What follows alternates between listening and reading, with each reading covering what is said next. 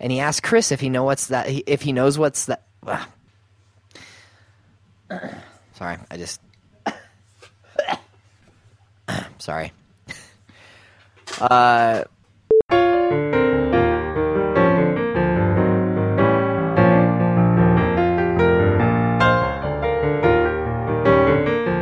Hello, everyone, and welcome to the Protagonist Podcast, where each week we look at a great character and a great story. I'm Joseph Jarowski. And I'm Todd Mack. This week we are going to be talking about the townspeople of Cicely, Alaska from the TV show Northern Exposure. We'll be talking about the episodes Aurora Borealis, a fairy tale for grown-ups, which is the eighth and final episode of the first season and was written by Charles Rosen and directed by Fred Gerber. We're also discussing The Big Feast, the 21st episode of the fourth season that was written by Mitchell Burgess and Robin Green and directed by Rob Thompson. Okay, listeners, this is going to end up being a little bit like our Princess Bride episode where we ended up talking about every character some. So, to help us know who we're talking about, I'm going to be reading a little bit from an article that is called Magical Realism Northern Exposure 25 Years Later, that does a little retrospective on it. And this article was written by Brian Doan, and he does a really good one sentence breakdown of each character. Um, so, I'm going to read some about that. So, in this, we have a young doctor from New York uh, named Joel Fleischman, who's played by Rob Morrow, who goes to Alaska to fulfill his medical school loan obligations. The state has paid for his training. We also have uh, Chris Stevens, who's played by John Corbett, an ex con philosopher who is the sole DJ at KBHR, the town's sole radio station. And the radio station owner is Maurice Minifield, played by Barry Corbin, a wealthy, pompous, bigoted astronaut hero with dreams of turning Cicely, Alaska into the Riviera of the Northwest. Holling Vincoeur, who's played by John Cullum, a kindly 63 year old bar owner, and Shelley Tambo, played by Cynthia Geary, his wide eyed 20 year old ex beauty queen paramour. and and Holly Vincoeur is very concerned that he's going to outlive his 20 year old wife because his family has a longevity gene. Aren't they? Aren't they married? Yeah, they're married. Okay, because she goes by Yeah. Tambo Vincoeur in the. In the later episode, they get married during the show, Oh, so okay. they're, they're not married at the very beginning. But uh, Holling is very hesitant to marry her because he knows he's going to outlive her. He's an Um, older guy. Yeah, he's he's in his sixties and she's twenty, but his family has a longevity gene, as he mentions many times. uh, there's Marilyn Whirlwind, played by Elaine Miles, who um, is, as as it says, a, a Greek chorus to Fleischman's many missteps, but she only does it with her expressive facial expressions. Like She's, she's just so good. yeah. I love that. Uh, and Ruth Ann Miller is uh, the 70 something shop owner who has seen everything yet somehow remains one of the program's least cynical characters.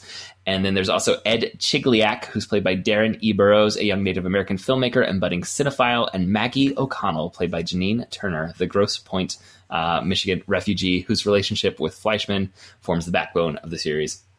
So those are the characters that to be talking about. Um, some hints about what comes, uh, you know, came from that. This, like, the, just the quick premise of Northern Exposure. It is the uh, big city New York doctor that goes to a very small town in Alaska and the crazy people that he meets there. So, Todd, how did you first come to Northern Exposure? I was aware that Northern Exposure existed. Um, I'm pretty sure I was aware of the premise of the show, but I've never seen an episode until this week. And I watched the I watched the pilot. I watched episode two, and then I skipped uh, to these two episodes that we've discussed, and it's a lot of fun. It's I always pictured it as like a 20 minute sitcom like if I if I had to put it in a category before, I would have put it in with like Seinfeld and Everybody Loves Raymond, like that kind of a sitcom, and it's not. It's not at all that. Uh, these are long one hour episodes. Uh, they're deeply like philosophical and kind of kind of complicated stories, uh, but really fun. Yeah, um, I knew about this because my parents, who are actually the patrons who requested that we do this episode, so thank you, Joe and Kay. Uh, they loved Northern Exposure when it was first on the air, and um, they had a VHS tape of one uh, of their favorite episode, which is one of the two that we're talking about, The Big Feast. Uh, and I saw that, and then when I was in college and TV seasons on DVD became a thing, I bought the first few seasons of Northern Exposure just because my parents had praised it so much, and I was studying film and, and popular culture at the time. And that was when I actually started watching it through. And much like you, I was surprised how much depth there is, like thematic depth to each episode, Yeah. where they're they're working with. Uh, you know, each storyline is actually dealing with something, uh, even if you don't realize it. Uh, you know, the it's the kind of care that the best TV shows have. I like what you said about how uh, you can kind of think of this as a comedy, but it's it's not a sitcom. You know, it's the hour long. This in the early '90s is when this first appeared, and it kind of is a wave of the first generation of kind of dramedies, like the hour long non. It's not going to have a laugh track like a sitcom, but we're starting to break away from the pretty rigid uh, genre uh, divisions uh, that define television from the 50s, 60s, 70s, and even into the 80s. Uh, this is part of a wave of shows that started to break that down a bit. It's really sophisticated. I think is the word that one word that maybe we could use to describe this. This is the All use right. of music and the character development. It's it's pretty sophisticated storytelling. Mm-hmm. And listeners, today's podcast is brought to you by audible.com. You can get a free audiobook download and 30-day free trial by going to audibletrial.com slash protagonist, where over 180,000 titles await you for your iPhone, Android Kindle, or your MP3 player. If you still have one from 1995. yes. Uh, some trivia about this. Uh, the show only ran for six seasons. Um, I've actually only seen the first four seasons because Really? the, beh- the behind the scenes producing and writing staff changed uh, between the fourth and the fifth season. And I've always heard that the fifth and particularly the sixth season have a dip in quality. Um, in the sixth season, Joel Fleischman leaves town and another doctor comes because uh, Rob Morrow was having contract disputes with the network. and uh, from what I understand, the, the sixth season particularly uh, doesn't quite hold up. The fifth season has some high points that are as good as everything else, even if in general you kind of feeling like this isn't quite the same show. But the sixth season, from what I've heard, it goes a bit off the rails from what you had come to love in the first five years. Uh, in its six seasons, it was nominated for over 50 Emmy Awards and it won seven, including Best Drama Series in 1992. Um, it was filmed in northern Washington, and in the opening credits, there's this moose that's wandering around this this town set that they have, and they borrowed that moose from Washington State University. I don't know what Washington State University was doing with the moose, but they let them use it. Um, and the series was given consecutive Peabody Awards, which is for like excellence in presenting humanity on in media, uh, in '91 and '92. And this is for quote uh, the show's depiction in a comedic and often poetic way of the cultural clash between a transplanted New York City doctor and the townspeople of fictional Cicely, Alaska, and its stories of people of different backgrounds and experiences clashing, but who ultimately strive to accept their differences and coexist. And now there's a lesson that is still topical today. Wow.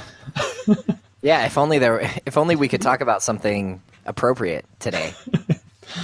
Um, the show, Northern Exposure, it was a summer test run series for CBS. It only had seven episodes in its first season and then eight in its second season. And that was not common practice at all at the time. This was one of the first shows that kind of aired out of the traditional Paul, uh, fall pilot season.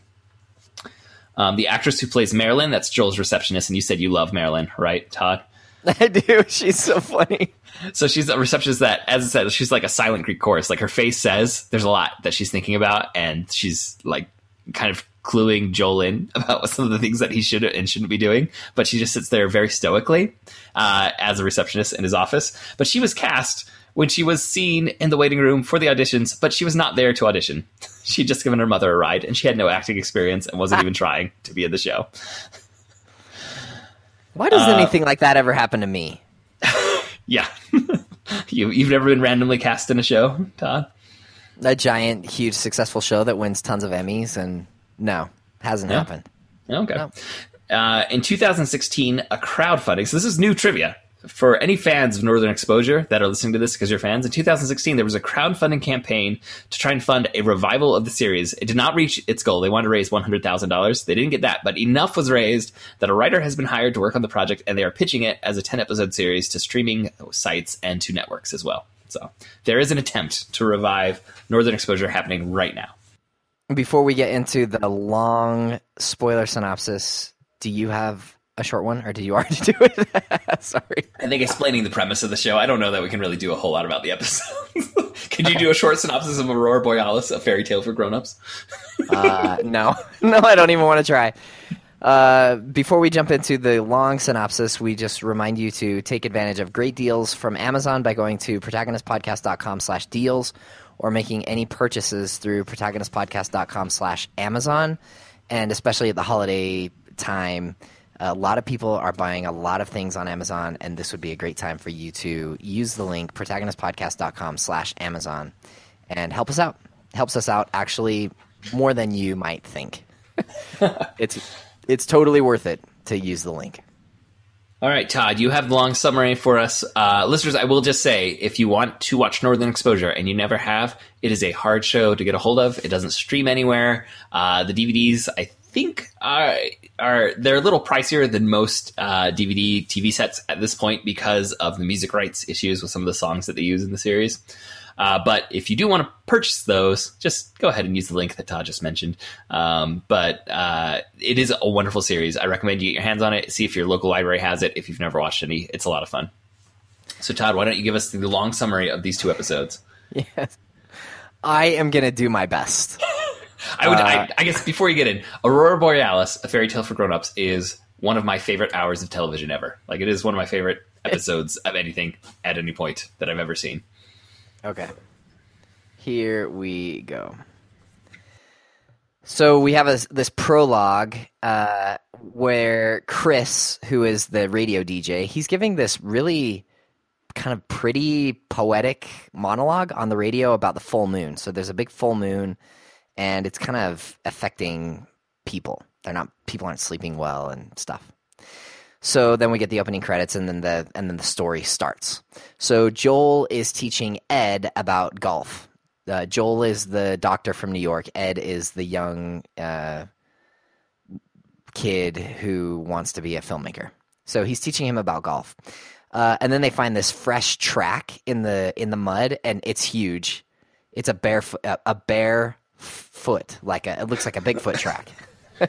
and uh, like Ed- like not, not- not, not not the foot of a bear, but a human foot Unsocked. that is No, no shoe, no sock, leaving a bare footprint. yes, Right. not a bare not a bare footprint, but a bare footprint. Todd, it's really hard to distinguish homonyms by emphasis. I know I'm joking. So anyway, it's a human footprint that i- a barefoot. no, Nope, does not clarify anything. Uh, so Ed tells Joel that this this footprint probably belongs to Adam, who is a giant monster that looks like Frankenstein. Uh, Joel is completely incredulous. So uh, then this old lady talks to uh, Shelly, and the old lady, her name is Ruth Ann? Ruth Ann. So Ruth Ann talks to Shelly. Shelly is the young wife of the Holling, Hollingman. the- Holling, the guy from the diner.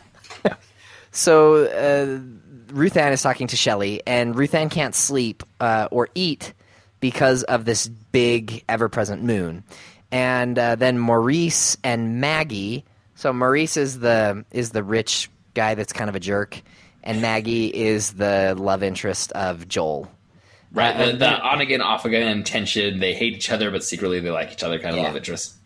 So they're talking about how just kind of everything is off uh, in the town, and then the radio cuts out, and Maurice tells Ed to go tell Chris to turn the radio back on. But then Ed tells him that Chris taped the morning show early so that he could work at home. So now Maurice is really angry, and he drives out to Chris's place, uh, where Chris is building uh, a sculpture, a metal sculpture of the aurora borealis uh, out of out of metal. Scrap metal. Yeah. And he says he wants to finish it before the northern lights are at their peak. And then this guy rides in on his motorcycle into town and he's lost.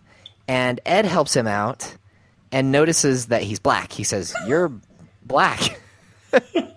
like he's never seen a black person before.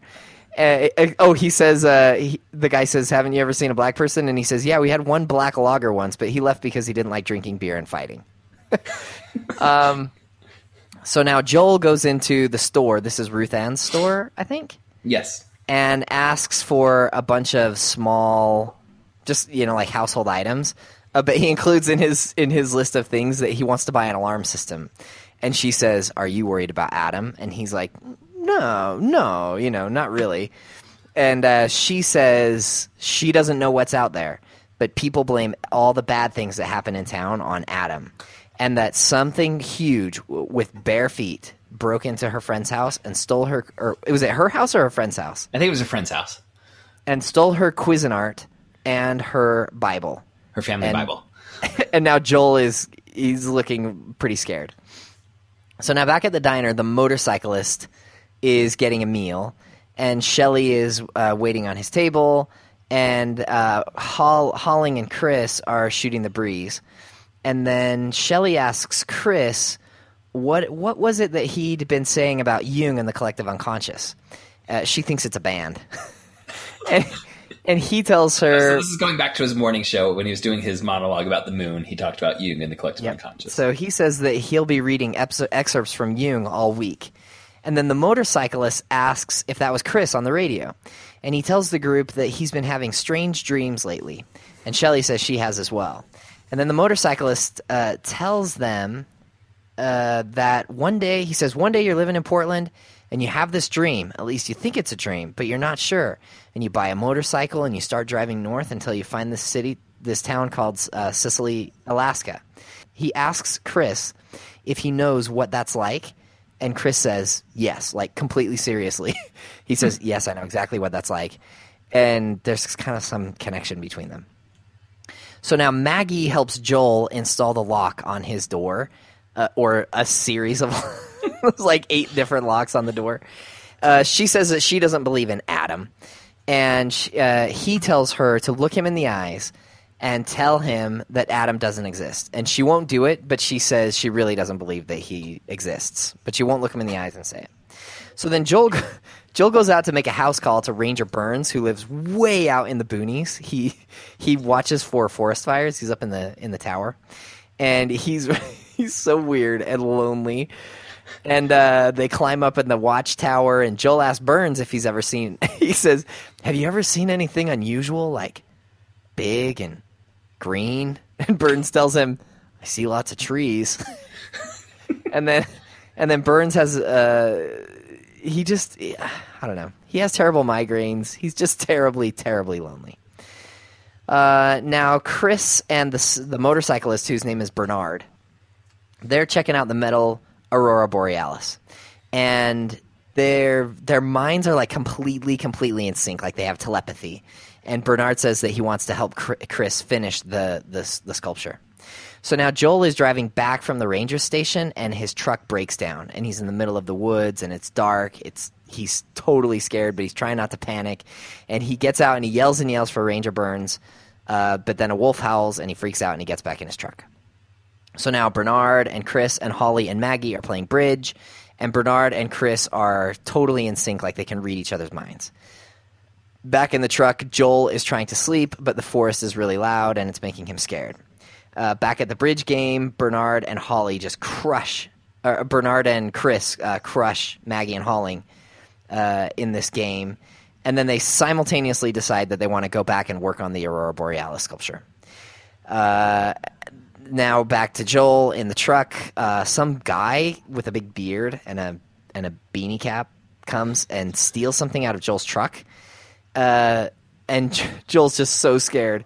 And he says, "Come back! Just you can have anything. Just don't leave me alone." So then he come. Then the guy comes back and he tells Joel to get out of his truck. So Joel follows him into the woods and they go to this lonely cabin. And Joel's trying to make small talk, Like a shack cabin. Like it's very Yeah. tiny. and, and Joel's trying to make small talk because he's, he's kind of nervous. He doesn't know who this guy is, and the guy just tells him to shut up. He doesn't like people. Uh, and Joel notices that the cabin is full of cookbooks, and then and then this guy says like, "Don't you get it?" He says, uh, "I am Adam," and Joel. Joel totally doesn't believe him, but then he kind of looks at him and he realizes he's big and hairy and he's he's walking around barefoot and he realizes this really is Adam. So this is the Adam uh, this the mythological creature. Now, you you don't We mean like the biblical Adam. No, no, no, no. It's just uh, Like, like, just to this is like clarify, their this is- Bigfoot was yeah, this Adam. is this is the Adam that Yeah. he was talking That- about, but it but it's not like Yeah. Adam from the Bible. No, it's it's like- been no, alive. it's just a guy. It- it- yeah, but it's the one that Ed Chigliak thought was like a Bigfoot, and you know, as they said, was responsible for all the weird things that happened in town. Yeah, it's just a guy. I mean, we totally could have talked about him on our Halloween draft, but we didn't. so, So back at the Aurora sculpture, Bernard tells Chris that he hasn't slept since five days ago when he left Portland, and then Chris tells him that he started the the the sculpture five days ago, and it's this crazy coincidence. And then Bernard tells Chris that his father was a truck driver and an insomniac, and Chris tells Bernard that his father wasn't ever home uh, very often either; that he would be gone weeks at a time because he sold greeting cards. And then Bernard says he doesn't want to sleep because then he will have to wake up and all of this will be like it never happened. And Chris tells Bernard uh, that Jung said that the dreams, our dreams, are the key to un- our unconscious fears and desires. Or maybe it was Vincent Price. then back in Adam's cabin, it's like a five star restaurant. And Adam is this amazing chef. And he mentions that he was a POW in Nam and Joel tells him that this is this place is like a restaurant that he used to know in New York, and Adam kind of goes ballistic. and it turns out that the head chef of that restaurant in New York was in cooking school with Adam. This is another just kind of crazy coincidence. So and still Adam's oh, recipe. And still Adam's Yeah, recipe. still Adam's and recipe, Adam's yeah. been bitter about this. Like he's like slamming his fist and yelling. So Chris and Bernard uh, they go to bed in Chris's trailer, and and Chris tells Bernard just take a deep breath, but then he looks over and Bernard is already completely uh, asleep. So then Chris drops off and he dreams, and he dreams he's a little kid, and he runs out to give some tennis balls to his father, who's in, inside of this big semi truck. And, and then when Chris gets in the truck, he's an adult, and Bernard is in there too, and he's he's dressed in like clothes from the '70s, and he's got this kind of afro. Uh, and so they each blame each other for invading their dream. They're like, "Hey, what are you doing in my dream?" And they says, "No, this is my dream." And then they look over to the to the man who's driving the truck, who is supposedly their father, and it's Carl Jung. and he tells them that while he knows a lot about the collective unconscious, he doesn't know how to drive. And then the truck crashes, and Bernard and Chris wake up simultaneously from their dreams. Uh, they're freaked out. They go outside for a smoke, and Bernard, Bernard asks Chris what he thinks the Northern Lights are. To which Chris responds, "Well, this is just my guess." But I think that high speed electrons and protons from the sun are trapped in the Van Allen radiation belt. Then they're channeled through the polar regions by the Earth's magnetic field, where they collide with other particles and create a brilliant luminosity, I love Chris. He is which is just awesome. he is one of my favorite characters. If we did our own, like we always make our guests do our like you get three to five fictional characters for a dinner party, Chris would be on my list. Really? Oh yeah, That's awesome. So now we're back at the cabin uh, with Joel and Adam, and Adam is super grumpy, but he's giving Joel cooking lessons. Showing him how to hold the spoon and but he's getting angry with him. But like everything Joel does infuriates him. But Adam can't help himself but try and make Joel do it perfectly. yes, He he is the angriest compulsive teacher. yes, it's a it, there's a total um, Hell's Kitchen kind of vibe from him. yeah. So when he wakes up in the morning, uh, when Joel wakes up in the morning, Adam is gone, and Joel makes his way back to the truck and it starts. So Adam has fixed his truck, and and then we see all the townspeople admiring the Aurora Borealis sculpture, which is now complete. Uh, but Maurice, he doesn't he doesn't really get it. Like he he's he's totally confused by this sculpture. So back in town, Joel barges into the diner, and he tries to convince everyone that he's met Adam, and nobody believes him. And then Bernard and Chris continue to note the incredible similarities in their lives until they finally each pull out a picture of their father, only to find out that he is the same man. uh, so they're brothers. Um, and then Joel asks Maggie, and I, I mean, we should we should note that Chris is not black, and Bernard is black. and what is Bernard? What, Chris says something like, They- "I they- imagined uh, you." Daddy was a traveling man. yeah, Daddy was a traveling man, and so then they're half brothers. yeah. yeah. So and the dad had family in two different states, West Virginia and uh, Oregon, I think. Chris says something. What is Chris? Chris says like, "I I've imagined you since something like since I was a kid," and then Bernard says, "I always imagined you were black." uh, so then Joel asks Maggie if she would believe him about Adam if he presented uh, her, if he introduced her to to him, and she says, "Forget about it." Now, Chris and Bernard have this uh, fi- final moment looking at the uh, the aurora borealis, and then Bernard gets back on his bike and he rides away. And so He's got to go um, back because he's a, he's a tax auditor, I think. Yeah, he works go for the IRS. Yeah, he's got to go back to, to Portland. So now Maggie and Ed and Joel are all out in the woods and it's night and they're looking for Adam's cabin and they get back to where the, it was, but it's just kind of an empty shell. Like there's nothing there. And they're all just about ready to chalk it up to a dream, but then Ed finds a garlic press on the ground. And Joel is ecstatic because this is proof that he really did meet Adam and the Adam is a cook. And finally, as we listen to Louis Armstrong croon Moon River, Maurice stares Louis at the- Armstrong. you can call him Louis Armstrong or Louis Armstrong. I've never heard it said Louis. Um, I, I'm not saying you're wrong. I've just never heard it that way. it- yes. Uh, you, it, it's you can say it either way. All right. Well, I concede the point. So we listen to Louis Armstrong croon Moon Louis. River, and Maurice is staring at the aurora borealis lights and then the sculpture. And it's just this great moment where he kind of thinks he gets it, and then he's not quite sure, and then he thinks he gets it, and then he's not quite sure, and then he walks away. The end. Oh, such a great hour of television. I know that sounded insane, listeners. uh, Listeners, It's It- so it's- weird. but it, it works. Something about it works so well. It's really good. So now we're into season four, episode twenty-one. So this is- the big feast. It, it's several years, uh, like it's it's years on, and the biggest change I think before you read this is in those intervening years, the townspeople come to know Adam, and he actually gets married to a woman named Eve. Chris performs the wedding in an episode because Chris uh, did a mail in from the back of a Rolling Stones magazine to become. I think it was a, min- a minister of the, the Church of Beauty and Life or something like that. So they're married and they have a baby. Yes. And And, well, and, okay, Adam is like you said. He's this big bear of a man. He's always unshaven. His hair is crazy. He's always wearing this snow hat. You know, Kind of looks like one of the Geico guys, like the Geico cavemen guys. yes. But Eve is a hypochondriac who is obsessed with cleanliness and order, and and is very fastidious about everything. And, she Adam has, like, never changes. She like Goo- uh, I mean, I don't know if Google existed then, but she's always researching like crazy diseases, and she thinks that she has them or that the baby has them or something. So here we go. Uh, Joel finds an invitation. So Joel walks into the into the doctor's office, and Marilyn is there. Marilyn is the receptionist, and she hardly ever says anything. Uh, and Joel notices that she has an invitation uh, for a party that Maurice is throwing for the town to celebrate 25 years of his communications company. And then Joel looks for his own invitation and realizes he didn't get one. Uh, but he he he kind of pretends he doesn't care, but you can tell that he does.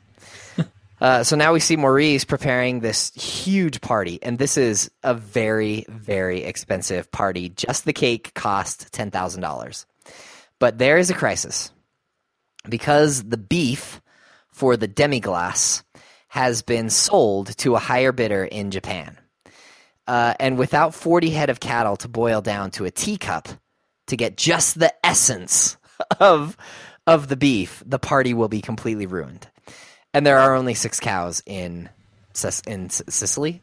Yes, So- you listeners, in case you're wondering, Maurice is very much into conspicuous consumption.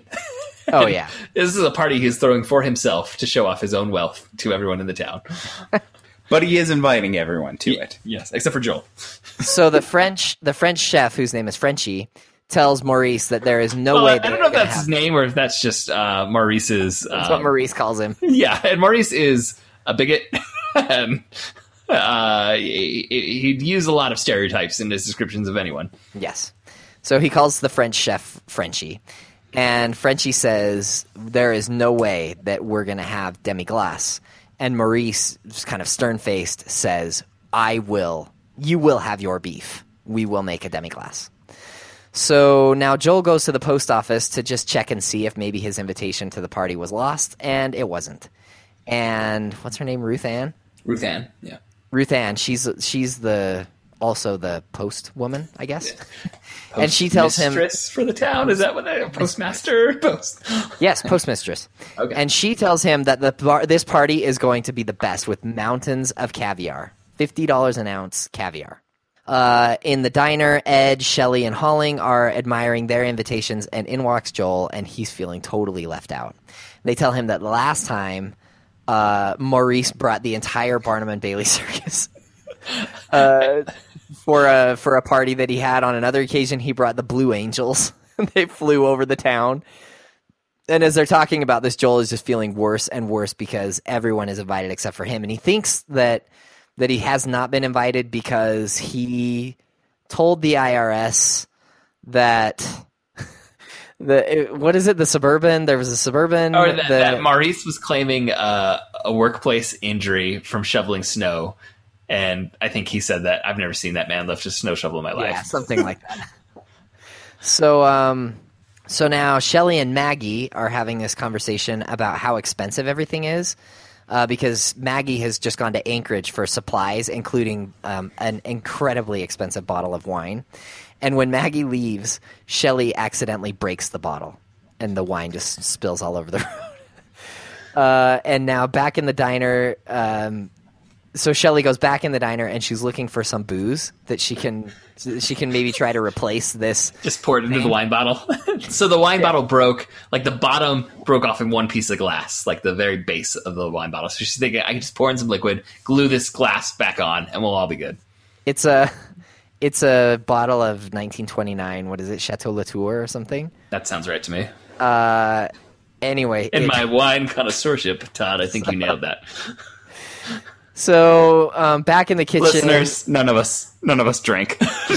Just in case you didn't know. So we, back in we don't know anything about wine.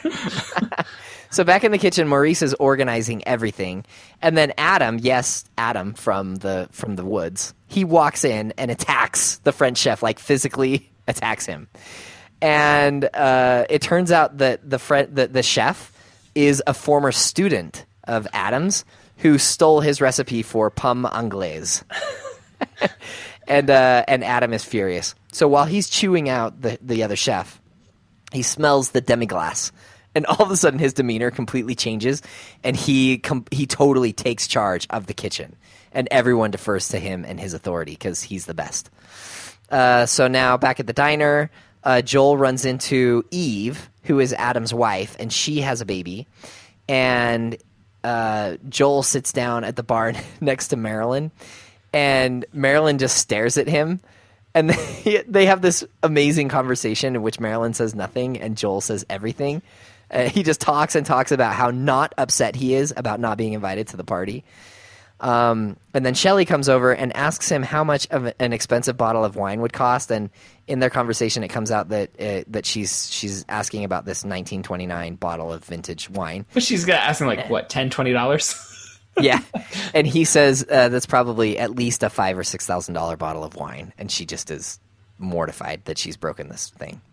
So now back at the cat at the kitchen, Adam is telling everyone about how important the demi glace is, and he reminds them that the roux must be kept warm because otherwise it would poach, and it's very it's very Hell's Kitchen at this point. Uh, and now at the doctor's office, Joel is checking out Eve's baby, and Eve is super worried that the baby isn't well, but Joel assures her uh, that he is fine. So Maurice needs medical supplies because there's going to be a lot of drinking going on at this party. And Joel just goes ballistic on Maurice, and uh, and he tells him he's a vindictive and cold man. And Maurice says, "No, I invited you to my party." And he he he he convinces uh, Joel that he really did. He says Maggie should have had the invitation. So now Joel goes to Maggie, and he chews her out and tells her she's crossed the line. She tells him that she did deliver the invitation, and he leaves. He's really mad. Uh, and he tells her it's because I'm on your mind, and your old boyfriend left, and so now you're thinking about me. And she says, "I never think about you at all," even though it's obvious that they both think about each other quite, quite often. Um, so then we go back in the freezer, and Adam is trying to choose a side of beef while Maurice just talks and talks and talks about kind of just man like man talk, kind of Donald Trump like boi- boisterous man talk. There's a lot Uh, of and Donald now- Trump in, in Maurice. Yeah, we'll get there. so in the diner, Eve tells Shelly uh, that she should get her thyroid checked. And then Shelly just completely spills the beans about the wine. And she tells her, uh, so Eve tells Shelly, just put the label on another bottle and everything will be okay. Um, now we're back in the kitchen, and Maurice is inspecting everything, and the party is fast approaching. He's doing this kind of drill sergeant routine. Now it's late at night, and we're in the diner, and Eve is helping Shelley concoct a substitute for the 29 Chateau Latour. Uh, and she is a total expert. This is like a chemist's lab, and she's adding all kinds of color and texture and flavor. And she puts in a little bit of like peat moss to give it like the earthy undertone. the earthy undertones, and it's really I love this scene. Uh, and now the party's on, and Shelley and Holling show up, and she's got the the bottle of wine, the, the bottle of fake wine under this big fur coat. And uh, the, but the party is just lavish, and uh, everyone's having a great time. We see all these funny interactions between different people from the town. Uh, Joel apologizes to Maggie for losing his temper with her, and she's surprised at this kind of act of humility on his part. Uh, then Maurice leads Adam and Joel to the wine cellar so that he can uh, show off his wine collection, and Shelley just has enough time to drop off the fake bottle, and then she hides. And just as about their the, just as they're about to come upon her, uh, somebody comes and says that Marilyn is sick, and she's sick because she's eaten uh, some bad fish, and so Maurice is incensed at the at the chef for having ruined the fish, and uh, and he fires him, and then Adam takes over everything and he saves the day. He goes in the pantry. he goes in the pantry and just creates this culinary masterpiece out of nothing. And uh, and then Eve tells Adam uh, that she wants him to check the baby. He doesn't want to. She finally convinces him, and he leaves. Um, Chris then gives a toast, and it goes like this. And I'm just going to read this because I think it's important to our conversation, probably, that we're going to have about this. So the, the toast goes like this Minnifield, so Minnifield is Maurice, our generous host, friend, and employer. I'm sure I join everyone here in saying thank you for these very fine, fine eats and drinks. You are a real American. You are an ex Marine, an astronaut. You are America. You're rich, you're rapacious. Your progress without a conscience paving everything in its path. You're 5% of the Earth's population, yet consuming 25% of the Earth's natural resources. You pay a lot of taxes. You do a lot of charity work. Most of it's tax, tax deductible, but your heart's in the right place. One thing's for certain, Chief you have impeccable taste in the booze. and then the decorator, whose name I do not remember. Do you remember the decorator's name? I, I cannot remember his name, but th- they're like in terms of pop culture historically significant. Uh, he's he's gay, and he and his husband in Alaska are the first gay marriage in television history. Okay. So then he stands up and he says this One thing you can count on there's no hidden agenda with this man. Maurice Minnifield is not going to stab you in the back. No, you're going to see him plunge that dagger right into your belly, pull it up, and twist and twist until your guts spill right out onto your shoes. Maurice, my friend, you're a homophobe and a bigot, but you have a truly marvelous aesthetic and a truly superb collection of Gershwin LPs. And Maurice And- is smiling through all of this. Oh, he's, like, just grinning like ear to ear, so proud of this. Yeah. And uh, as a token of gratitude, Maurice offers Adam the first taste of the 29 Latour wine. and he tastes it carefully, like a, as a, only a true, like master wine connoisseur can. He swish, swishes it, yeah, swishes it around in his mouth, and he says, It's delicious. And then Maurice says to make sure everyone gets a taste, and he tells everyone, Keep pulling the corks. Cheers. The end. Great synopsis, Todd, of uh, shows that have a lot going on. It, it's busy. It's definitely a busy show.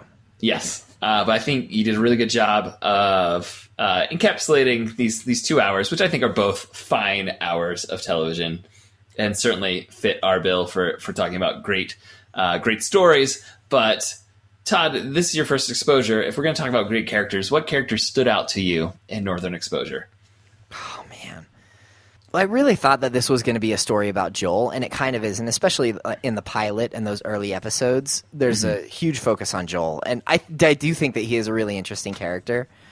It's it's fascinating to see the the big city kid from New York show up in this really really tiny Alaska town.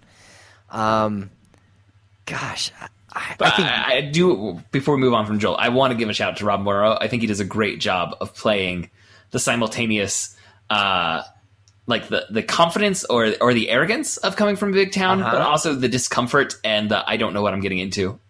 like Yeah. that, I think that's a hard mix to nail.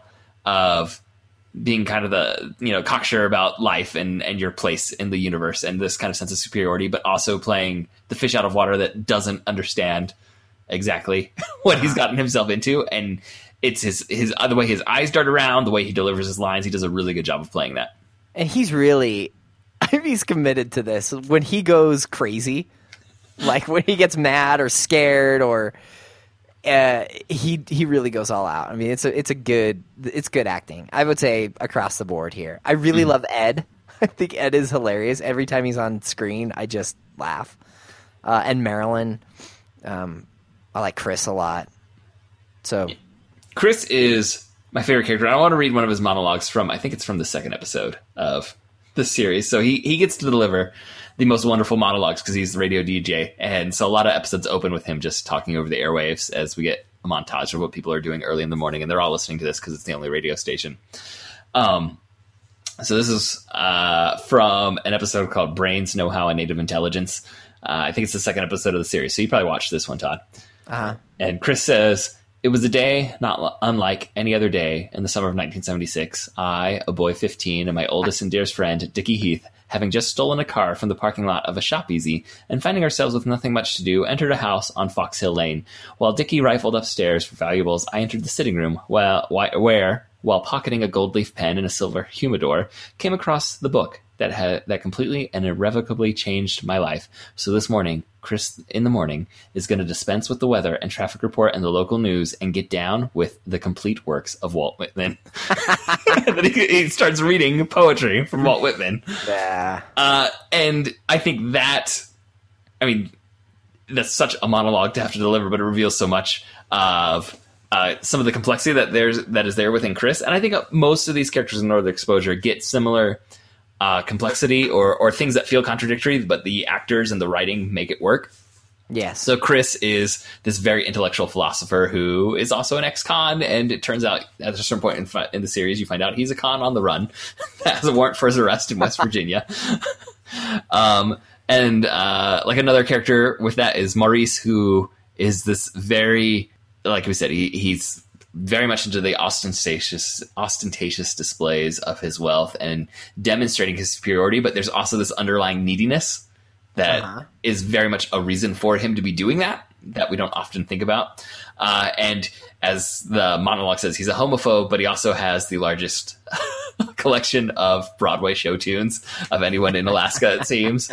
Uh, there's an episode where he kicks Chris off the air for re- well, it's that one where he Chris uh, he kicks Chris off the air for reading Walt Whitman because he mentions that Walt Whitman was uh, you know experimented with homosexuality. And uh, Maurice uh, says like you can't talk about that on my air. And then when he takes over the show all he does is play Broadway show tunes so there's this you know th- th- these odd contradictions uh, that we see in a lot of these characters but somehow it all works and each of these characters feels uh, real and that there's a depth to them even as the tone of the show sometimes heads into unexpected directions that are, are certainly less real Yeah. Yeah, I agree. I, I think one of the things that makes it rich is that contradiction. And you have, um, you know, you have the big city and the small town, but even inside of the small town, you have intellectuals and you have, you have Ed, who is Native American. Uh, he was raised by his tribe, like he doesn't have, have parents, but he is the biggest cinephile. Uh, he loves to talk about Woody Allen and uh, you know the great directors, and he'll he'll get into the art of filmmaking. I think there's episodes where he talks about being pen pals with Martin Scorsese and discussing film. uh, it's, uh, and they're all just uh, like Maggie. Maggie really reminds me of um, Sally from Cars, kind of. like really smart. And I mean, I think there is kind of a Cars. Would be Oh, I had never thought about it, but Cars definitely overlays Doesn't pretty pretty well onto this. You know, the big city car, the big city doctor, the, Yep. the small town, and Maggie or, or Maggie and Sally are both uh, non-natives in these towns, and so uh, our transplants, you know, our fish out of water, are kind of feel a connection with with Maggie and Sally in both those. Yeah. I guess that's before we dig in some more, maybe into the, the series and the and uh, the characters. One question I want to talk about is why do these fish out of water stories always? I, I mean, not always, but often seem to work. Like that is a trope that gets used Yeah. very regularly. What do you think it is about fish out of water stories that interest us as, and by us I mean, but you know, viewers and readers of of media.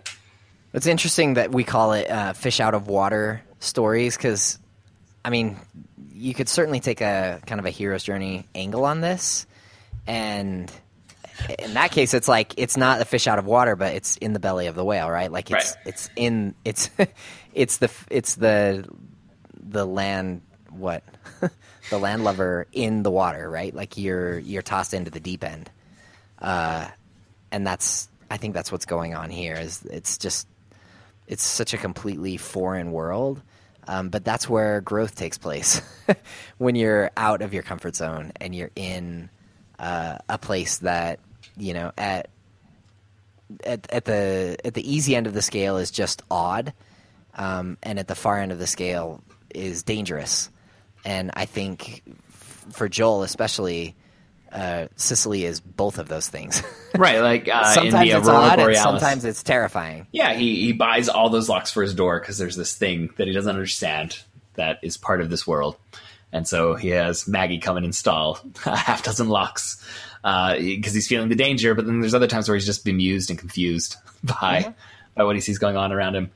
Um, and I think it's both for the character growth of someone like Joel. Like we we enjoy following the character arc that these stories often tell, where. I, like I said, a nod to the hero's journey, which Chris would definitely approve of because he quotes Jung quite a lot in in the series.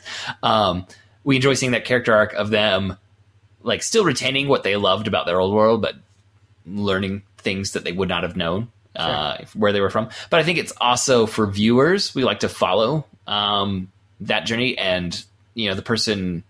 Yeah, like I said, the show feels like it should be about Joel, especially early on. When we follow them, they're like our touchstone. Like most of America probably understands New York City, even if it's only through media. We understand what New York City is about.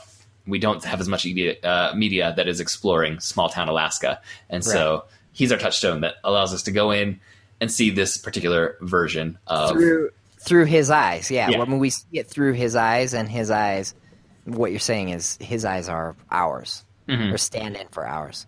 Yeah, And absolutely. He becomes he becomes this lens through which we see this this crazy crazy town. and it's uh, you know those emotions of curiosity and lack of understanding, but also fear. I think all those are things that w- we all experience when we're in the unknown. Uh, you know, whether it's small town Alaska or uh, you know just the, you're in a city for the first time, like all of that, I think is a universal feeling, even if the specificity of Northern Exposure is not. Yeah, I like that. Let's talk a little bit about magical realism. Okay. Uh, like I said, there's there's a great article that kind of gets into this um, on uh, uh, let's see, it's on RogerEbert.com, uh, but it's not written by Roger Ebert. It mentions that there's a later episode of the series Todd that uh, digs like like it's an hour long um, love letter to uh, what, what's the guy's full name? Uh, Gabriel Garcia Marquez, right? Yep.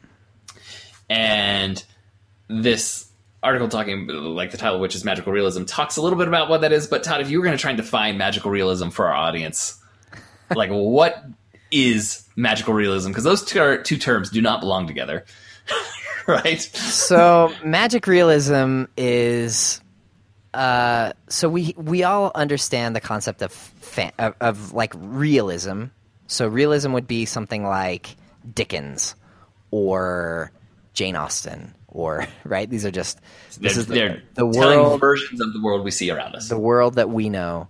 Uh, and then we have fantasy, which would be something like The Lord of the Rings or Harry Potter, in which uh, it's clearly recognizable that this is not our world. And even in something like Harry Potter, uh, there are like it's know, set it- in it- our world it initially but clearly you're going to a different place it maps onto our world. Uh, but even people like Muggles in Harry Potter, if they come across magic, their minds are completely blown, right? like, there's a reason why wizards uh, want to keep magic hidden, and, and it's because regular humans can't handle it. Uh, magic realism is uh, are stories or paintings or whatever art that's set in a world that we recognize as our own, and there are magical elements in the world, but they're accepted as like day to day. And uh, Gabriel Garcia Marquez is probably the most famous uh, magic realist.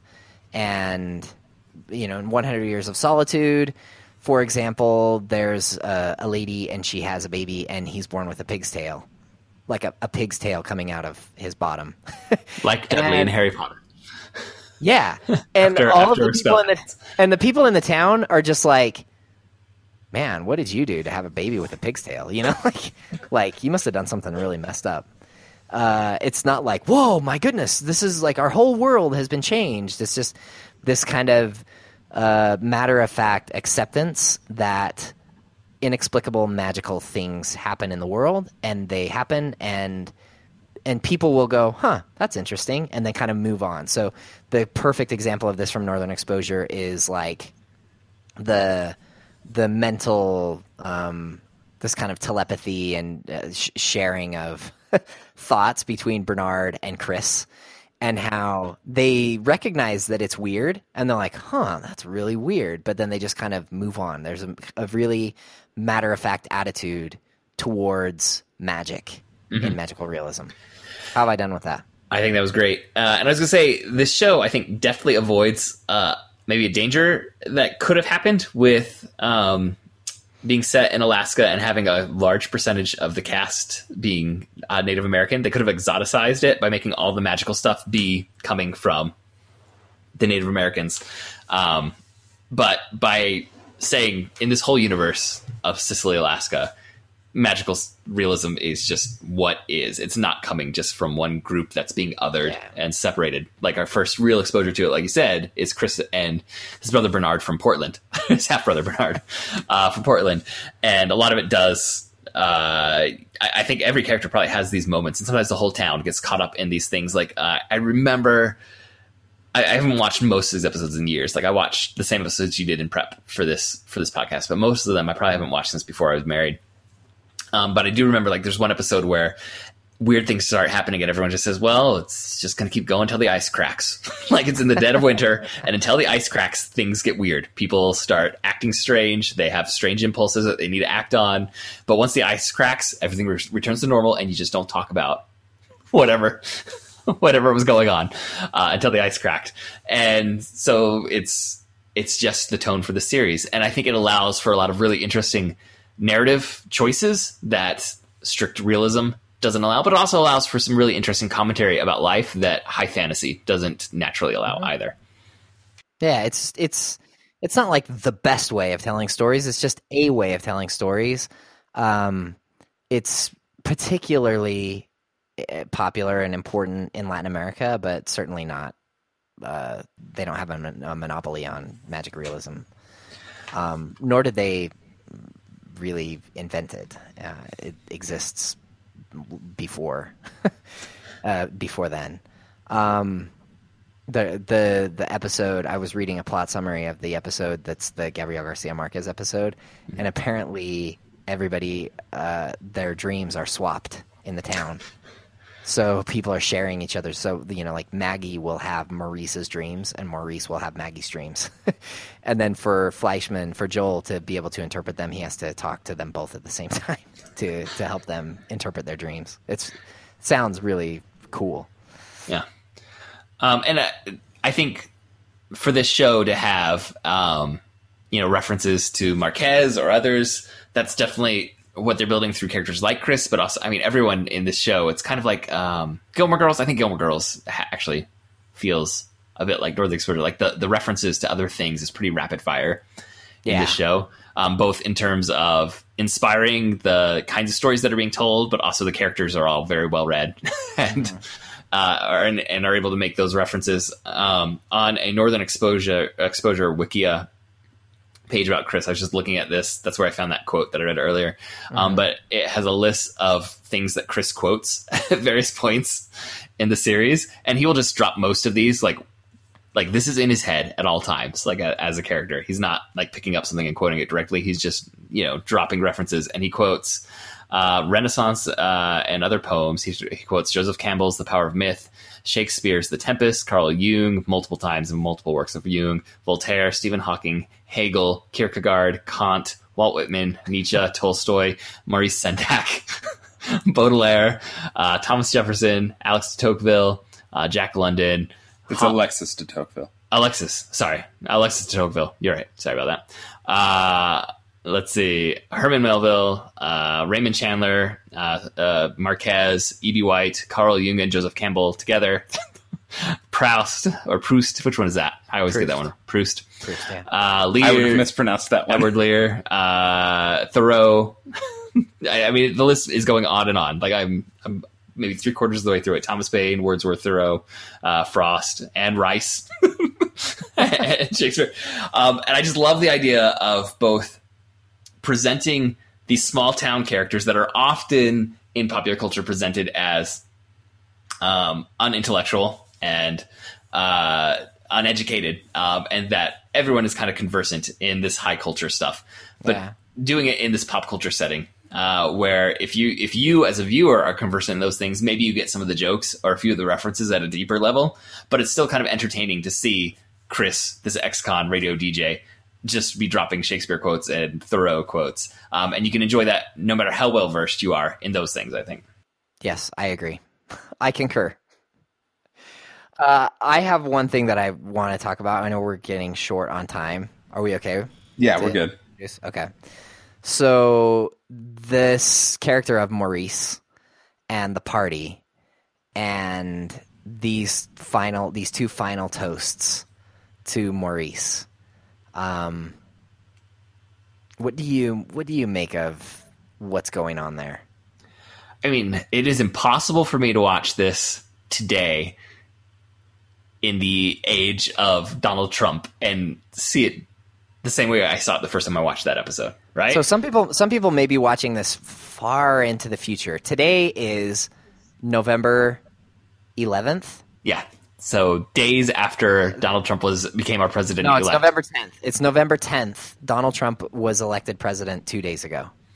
and the way Maurice uh, wants, uh, I mean, there, like I, I already kind of said, there's a neediness about him, but there's also this show offishness about him.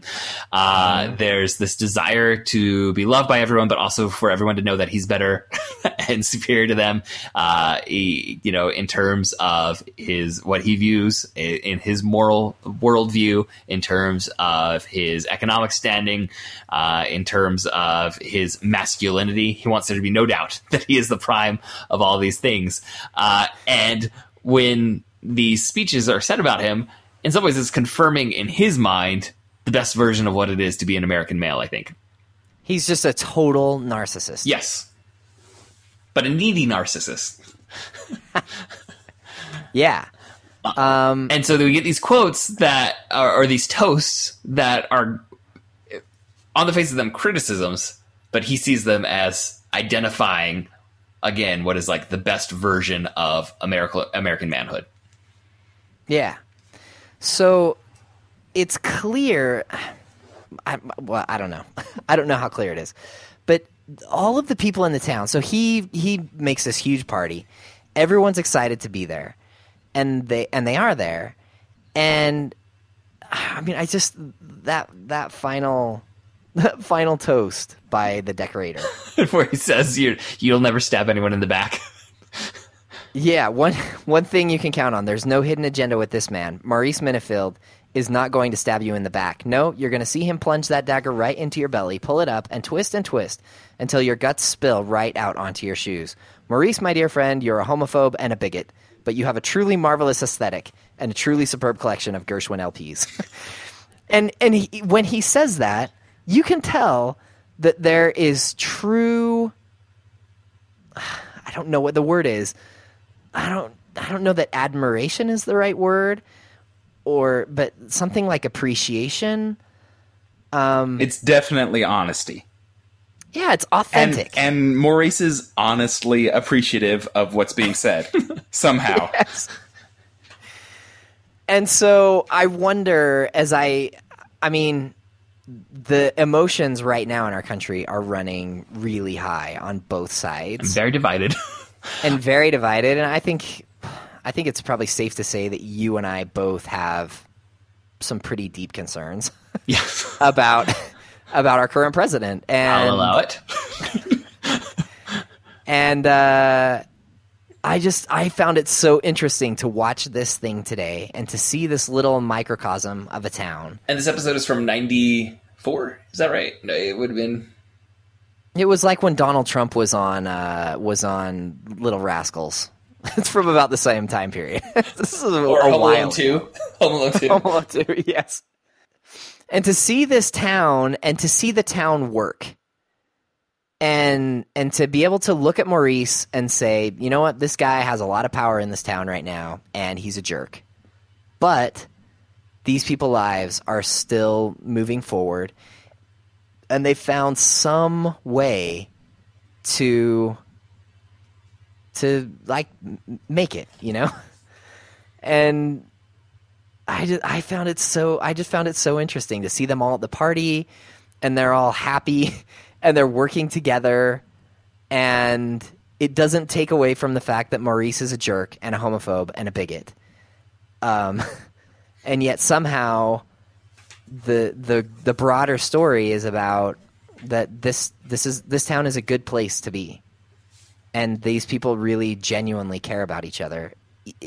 Even I don't know if it's in spite of their differences or because of their differences or or something, but there's a really rich community in the town, and Maurice is part of it, and that's okay.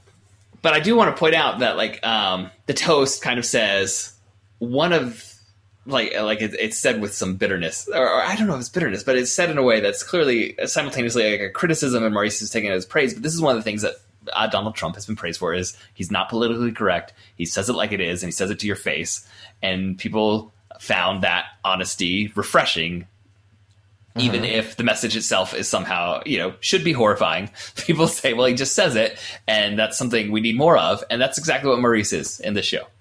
Yeah, And uh, it, it comes up in the toast in a way that we've seen reflected now 20 years later uh, in in national politics. And it's, I don't know if it's to say that the show tapped into, again, like showing something real in the complexity of these characters, that uh, this man can be, on the one hand, very off putting, but there is something about that rawness that it, with which he carries himself, that self assurity that maybe other people feel he shouldn't have, but the way he carries it off uh, makes you know is appealing to some. Uh, you know, you're you're seeing it presented 20 years ago in a way that's just played out in national politics today. And I absolutely, like I said, when, when I said we're doing Northern Exposure, I had no idea we were going to be heading in this direction.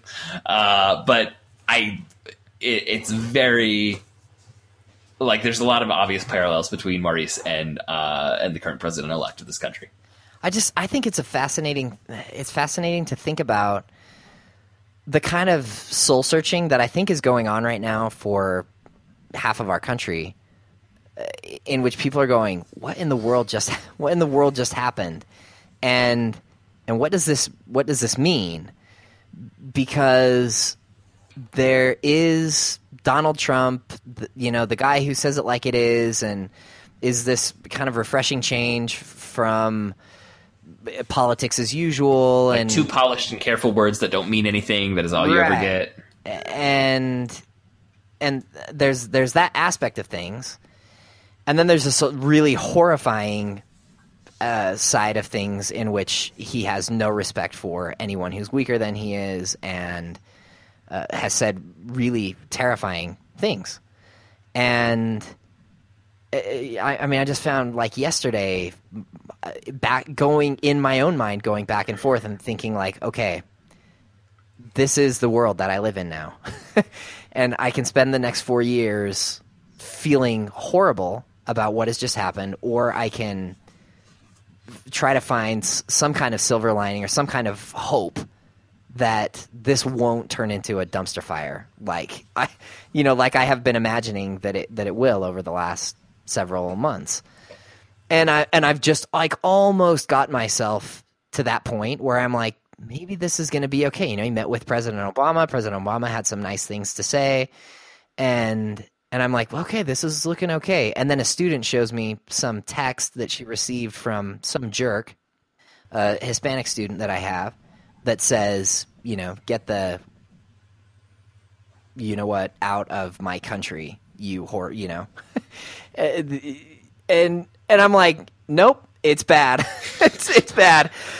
And uh, and I you know and I look at this I look at this episode of um, of Northern Exposure and I'm like no look they're all they've all found a way to be together. And and it, there's something kind of hopeful and and sweet in the way that this town has found a way to even that there's a space even for Maurice in this town and then I'm like is that is that okay or is is it not okay? I don't I don't know. We can cut all this if it's if it's if it's good, uh, but I, my only concern think, is people might be turning to this for some escapism.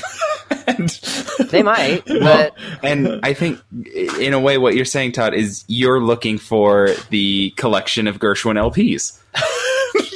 you know, in this situation where you have, you know, a series of massive concerns and real statements against, you know, a stance that a person has, but at the moment you know, you have to accept the fact that you are going to be dealing with this. Yeah, you're in a country for a while. he is now the president for so, the next four years. So, you know, say what you have to say about it, and then also look for that stack of Gershwin LPs that you can say, like, hey, there's maybe something that's, you know, worth worth going to this party for.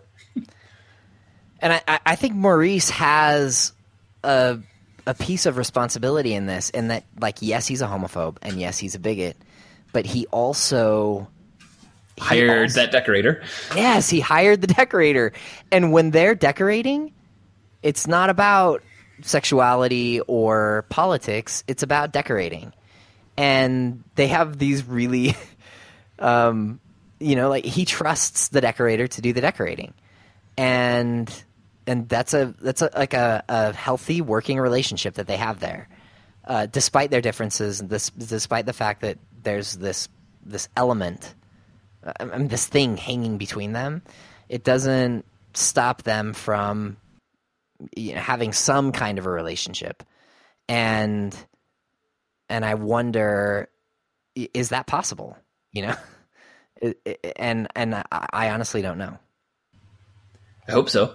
but I hope it is. yeah, yeah. Uh, I, I, mean, I don't have a whole lot that I can add beyond what you said, and like I said, it, it 100% changed my viewing of this to live in the current political climate versus any time I've watched that episode before. I've probably seen it a half dozen times in my life, the the Big Feast episode.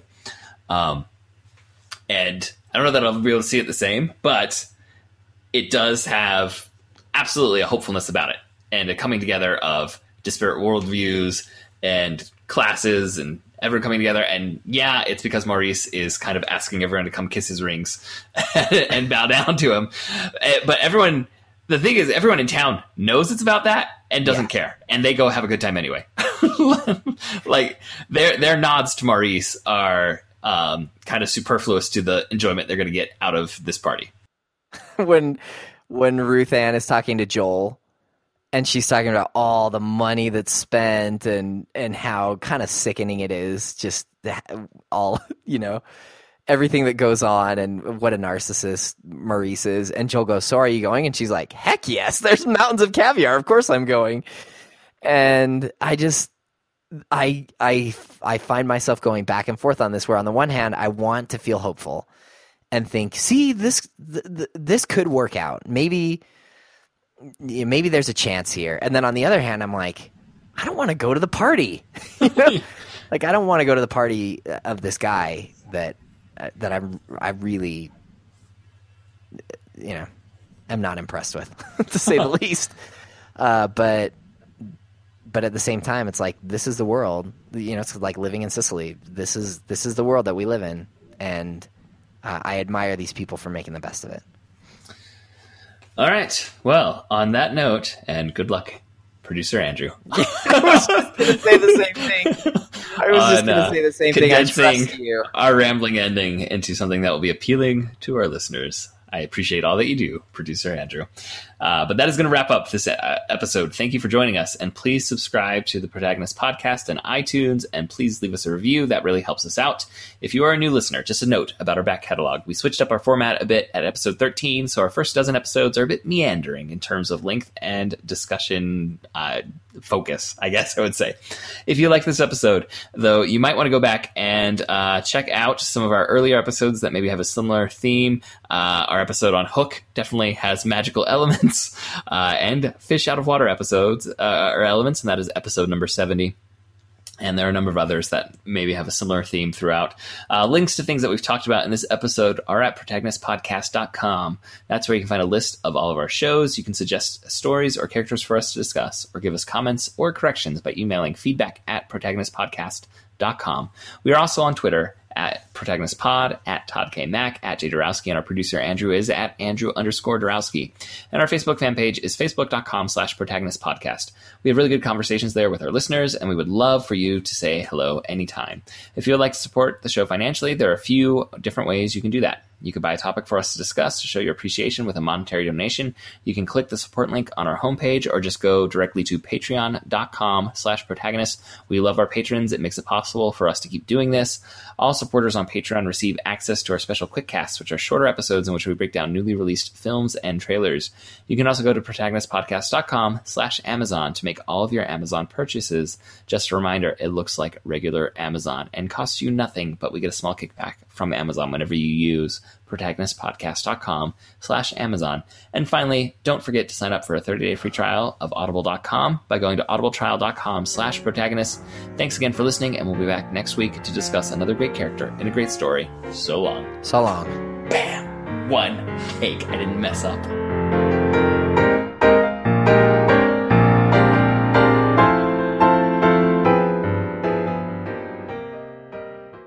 Now Maurice comes into the into the doctor's office because he needs medical supplies for the party because there's going to be a lot of drinking going on. Oh, are you guys okay there? Yeah, just fine.